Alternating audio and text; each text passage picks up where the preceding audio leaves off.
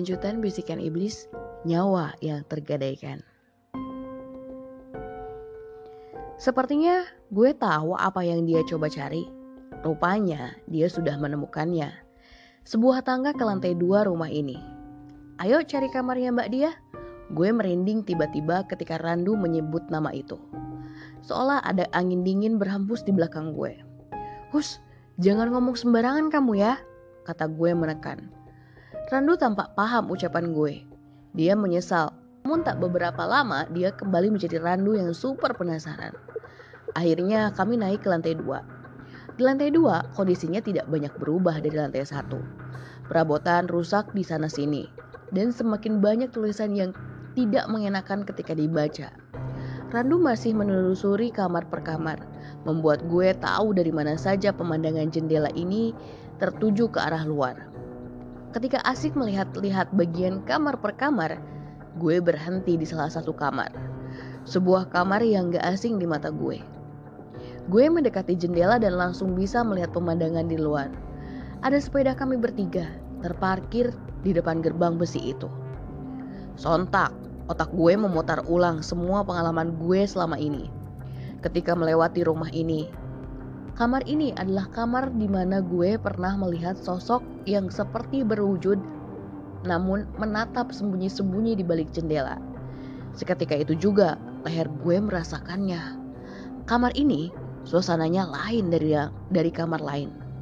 Dan ketika gambar dan ketika gue berbalik mau meninggalkan kamar ini, gue terkejut dengan kehadiran Riven yang menatap gue tampak tenang. Ini kamarnya Kak Dia kayaknya. Gue menatap Riven, menyipitkan matanya seolah mendengar ucapan menduga-duga, namun membuat gue seolah setuju dengan ucapannya. Berasa enggak? kata Riven. Tangannya menyentuh dinding kamar. Berasa apa? Anaknya masih tinggal di sini loh. Di tengah perbincangan gue sama Riven, gue merasa perasaan gue semakin gak nyaman. Pembahasan ini membuat gue dibuat semakin takut dan parahnya yang membuat gue lebih takut adalah bagaimana orang yang bahkan gak tahu seluk beluk tempat ini justru seakan-akan lebih tahu dari gue yang tinggal di lingkungan ini. Lamunan gue buyar. Waktu gue dengar suara langkah kaki berlari sangat keras dan diikuti suara Randu berteriak. Sontak gue ikut lari dan mencari tahu apa yang terjadi. Bertemulah gue dengan Randu yang tengah menuruni anak tangga. Berlari dengan wajah panik. Kenapa? Sudah ayo keluar lagi, tempat ini gak aman. Kami berdua berlari keluar dari pintu belakang, menyusuri rumput liar halaman rumah dan akhirnya keluar dari pagar. Di sana, gue terdiam saat melihat Riven sudah berdiri di sana menunggu di atas sepeda. Anjing, masa aku ditinggal sendirian di sini? Gue tertegun mendengar ucapan Riven untuk sementara. Sebelum gue melihat rumah itu lagi dari jauh. Lapo koen Melayu koyok ngunu, kata gue berusaha mengalihkan perhatian menatap Rando. Di kamar paling ujung, di kamar paling ujung ada yang baru saja bermain jelangkung. Pagi itu, kami meninggalkan rumah itu dengan berbagai teka-teki. Dimulai dari sosok yang menyerupai Riven sampai jelangkung di kamar ujung. Apa pun itu, sekarang gue tahu di mana kamar dia berada. Gadis yang mengakhiri hidupnya dengan gantung diri karena tidak sanggup lagi menanggung beban dari perjanjian keluarganya dengan iblis yang kabarnya masih ada di atas tanah ini. Mulai dari sini, kita masuk ke peristiwa empat tahun yang lalu, di mana semua ini bermula. Dia meninggal. Nama itu tidak akan pernah dilupakan di kampung ini. Bukan, bukan karena ia seseorang yang berprestasi, melainkan karena kematian yang dianggap ganjil oleh warga. Bahkan kematiannya sendiri masih dianggap menyisakan misteri hingga saat ini. Lahir di keluarga yang sederhana membuat dia dikenal sebagai gadis ayu kembang desa yang selalu mendapat puja-puji di sana-sini. Namun, malam itu, ketika bulan tak menampakkan diri, ketika suara serangga malam sunyi tak berpelik, terlihat dari jauh siluet seseorang dari bawah rumah gedung yang disebut warga sebagai rumah terbesar di kampung ini. Yang entah bagaimana keluarga dia yang awalnya bukanlah keluarga kaya raya, disulap hanya dalam beberapa bulan menjadi sebuah keluarga terkaya dan termasyur. Meski menyimpan tanda tanya besar, namun semua warga tahu ada yang ganjil dari keluarga ini. Kita lupakan sejenak keluarga ini. Di depan rumah, Pak Mito lah yang pertama melihat siluet bayangan di kamar atas. Tampak sedang melayang, berayun pelan, namun tetap terlihat jelas. Sontak Pak Mito membangunkan seisi rumah, dan dilihatlah siluet itu di dalam kamar malam itu. Adalah malam di mana tubuh dia atau gadis yang kerap dipanggil dengan nama Sakdiah tergantung dengan kepala dijerat tali tambang. Sontak semuanya kaget tak terkecuali Pak Wanto. Pak Wanto adalah ayah sekaligus orang yang kini menarik perhatian warga kampung. Apa yang sebenarnya disembunyikan oleh Pak Wanto? Namun, malam itu cukup membuat semua yang menyaksikan bertanya-tanya. Kenapa postur dia yang tergantung menunjukkan ekspresi tak biasa? Ekspresi seseorang yang tengah tersenyum bahagia. Satu hal yang diingat oleh semua orang yang menyaksikan peristiwa itu Kematian Sa'diyah adalah kematian yang berhubungan dengan keluarga ini. Sesuatu yang dipercaya berhubungan dengan bisikan iblis. Ketika akan kembali ke waktu yang jauh ke belakang, manakala cerita ini semua bermula, bukan empat tahun, melainkan lebih jauh lagi. Saat Sa'diyah hanyalah gadis polos yang tidak tahu apa pun tentang apa yang akan menimpa keluarganya. Pak Wanto adalah seorang buruh tani yang menggarap sawah milik seseorang bersama Bu Robiah istrinya. Meski umur mereka tidak lagi muda, namun mereka hidup berkecukupan, dikaruniai empat orang anak yang semuanya adalah seorang perempuan. Dia, Yuni, Rina, dan Uswatun adalah anak-anak Pak Wanto. Layaknya anak-anak lain di usia mereka yang saat ini masih tergolong masih muda, mereka bermain dan bersekolah sewajarnya hanya saja, terkadang mereka membantu Pak Wanto dan Bu Robiah di sawah. Si Sulunglah yang paling dikenal warga karena kebiasaannya pula memanggil Pak Wanto dan Bu Robiah Bapak Emak membuat warga pun ikut-ikutan memanggil Bapak Emak. Hidup keluarga Pak Wanto baik-baik saja layaknya kehidupan tentram pada umumnya di desa. Namun semuanya berubah ketika Bu Robiah yang kerap disapa emak mengatakan bahwa beliau hamil tua yang konon, menurut orang Jawa zaman dulu, hamil tua adalah pertanda yang kurang baik. Meski begitu, tidak percaya dengan mitos. Pak Wanto dan sekeluarga menyambut menyambut hangat calon anak sampai di kehamilannya yang kelima bulan. Pak Wanto bermimpi didatangi seekor kambing betina hitam yang konon kambing ini dapat berbicara dan menyapa Pak Wanto. Hal itu terjadi selama tujuh hari berturut-turut. Tidak yakin dengan mimpinya, Pak Wanto tidak tidak bercerita hal ini kepada siapa pun. Meski ia masih kerap terbayang sosok yang ia temui dalam mimpi. Entah itu kambing atau binatang lain, yang Pak Wanto ingat suaranya tidak seperti suara manusia normal. Sangat halus dan memikat. Di malam kedua, mimpi itu kembali, dan kambing hitam itu juga kembali lagi. Kali ini ada yang berbeda dari mimpi sebelumnya. Badan si kambing tampak besar, seolah-olah ia sedang mengandung. Namun, malam itu ia hanya mendengar satu kalimat, "Jati apit." Tidak ada yang tahu apa itu jati apit. Termasuk Pak Wanto yang sebegitu penasarannya sampai menuliskannya dalam selembar kertas. Setelah menjalani hari-harinya seperti biasa, ketika pulang, Pak Wanto tertuju pada lahan samping sawah. Di sana berjejer pohon jati Entah apa yang membuat Pak Wanto yang tiba-tiba penasaran dan mendekati lahan itu. Rupanya ia mengerti maksud kalimat itu. Jati apit merujuk pada pohon jati, maka dilihat-lihatlah sore itu. Pak Wanto berkeliling lahan jati. Sampai ia melihatnya. Pak Wanto melihat sebuah pohon tidak terlalu tinggi, mungkin sedadaknya, dan pohon itu tumbuh di antara dua pohon jati yang tumbuh meliuk sangat aneh. Pikir Pak Wanto, Pohon jati tumbuh tidak meliuk seperti itu. Pohon jati harusnya tumbuh lurus ke atas. Bergegaslah Pak Wanto manakala ketika ia mendekati pohon itu tercium aroma bau kambing yang sengak. Maka Pak Wanto mengelilingi pohon kecil itu. Di dalamnya Pak Wanto menemukan sesuatu. Kecil berlendir dan menggeliat. Rupanya ada seekor anak kambing di dalam rimbunan pohon itu.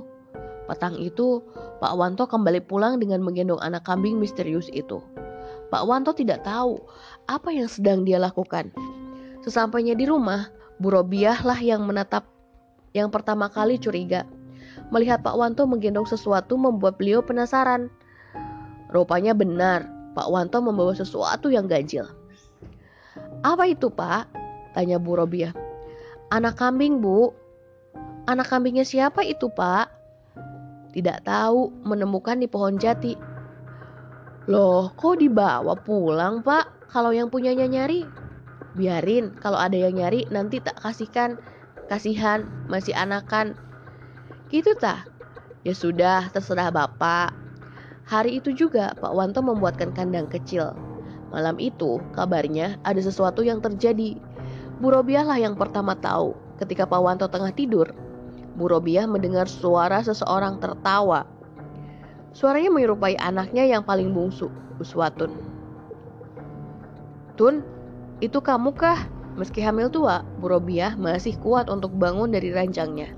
Ia berjalan menuju ruang tamu namun ia tak melihat siapa pun di sana. Ketika Bu Robiah akan kembali ke kamar, suara itu terdengar kembali. Namun suaranya terdengar dari luar rumah. Tanpa curiga, Bu Robiah membuka pintu, mencari di mana sumber suara yang menyerupai suara anak bungsunya. Suaranya berhenti di kandang belakang rumah. Bu Robiah segera mendekatinya. Namun bukan Uswatun yang ia lihat, melainkan siluet hitam Bayangan seorang anak kecil tengah meringkuk di pojokan kandang. Kaget bercampur takut, Bu Robiah bertanya, siapa gerangan yang ada di sana? Namun sosok itu hanya diam di pojokan. Tiba-tiba, sosok itu mulai bergelak, bergerak menggeliat layaknya binatang yang tengah terbangun dari tidurnya. Ia melihat Bu Robiah dengan mata merah menyala, menyala. Lalu merangkak cepat sekali menuju Bu Robiah yang sok siap berteriak. Keesokan paginya, Bu Robiah terbangun dengan wajah yang pucat. Entah mimpi atau bukan, Bu Robiah menceritakan hal ini pada Mbok Sartem, tetangga sekaligus wanita tua yang senantiasa dimintai tolong bila ada yang aneh. Dengan wajah tegang, Mbok Sartem bertanya, Anak kambing? Bawa aku ke mana anak kambing itu berada? Bu Robiah pun mengajak Mbok Sartem ke kandang belakang rumah. Anehnya, tidak ada apa pun di sana. Cempek yang kemarin lenyap begitu saja. Hamil tua, lalu anak kambing. Pirasatku kok jelek ya, kata Mbok Sartem. Beliau menunggu Pak Wanto dari sawah. Tepat ketika Pak Wanto sudah tiba, Mbok Sartem langsung bertanya, Ceritakan bagaimana kamu kok bisa menemukan anak kambing? Pak Wanto tidak paham apa yang terjadi. Namun, ia tahu Mbok Sartem mungkin dia diberitahu oleh Bu Robiah. Maka Pak Wanto pun bercerita. Namun ia belum menceritakan mimpinya.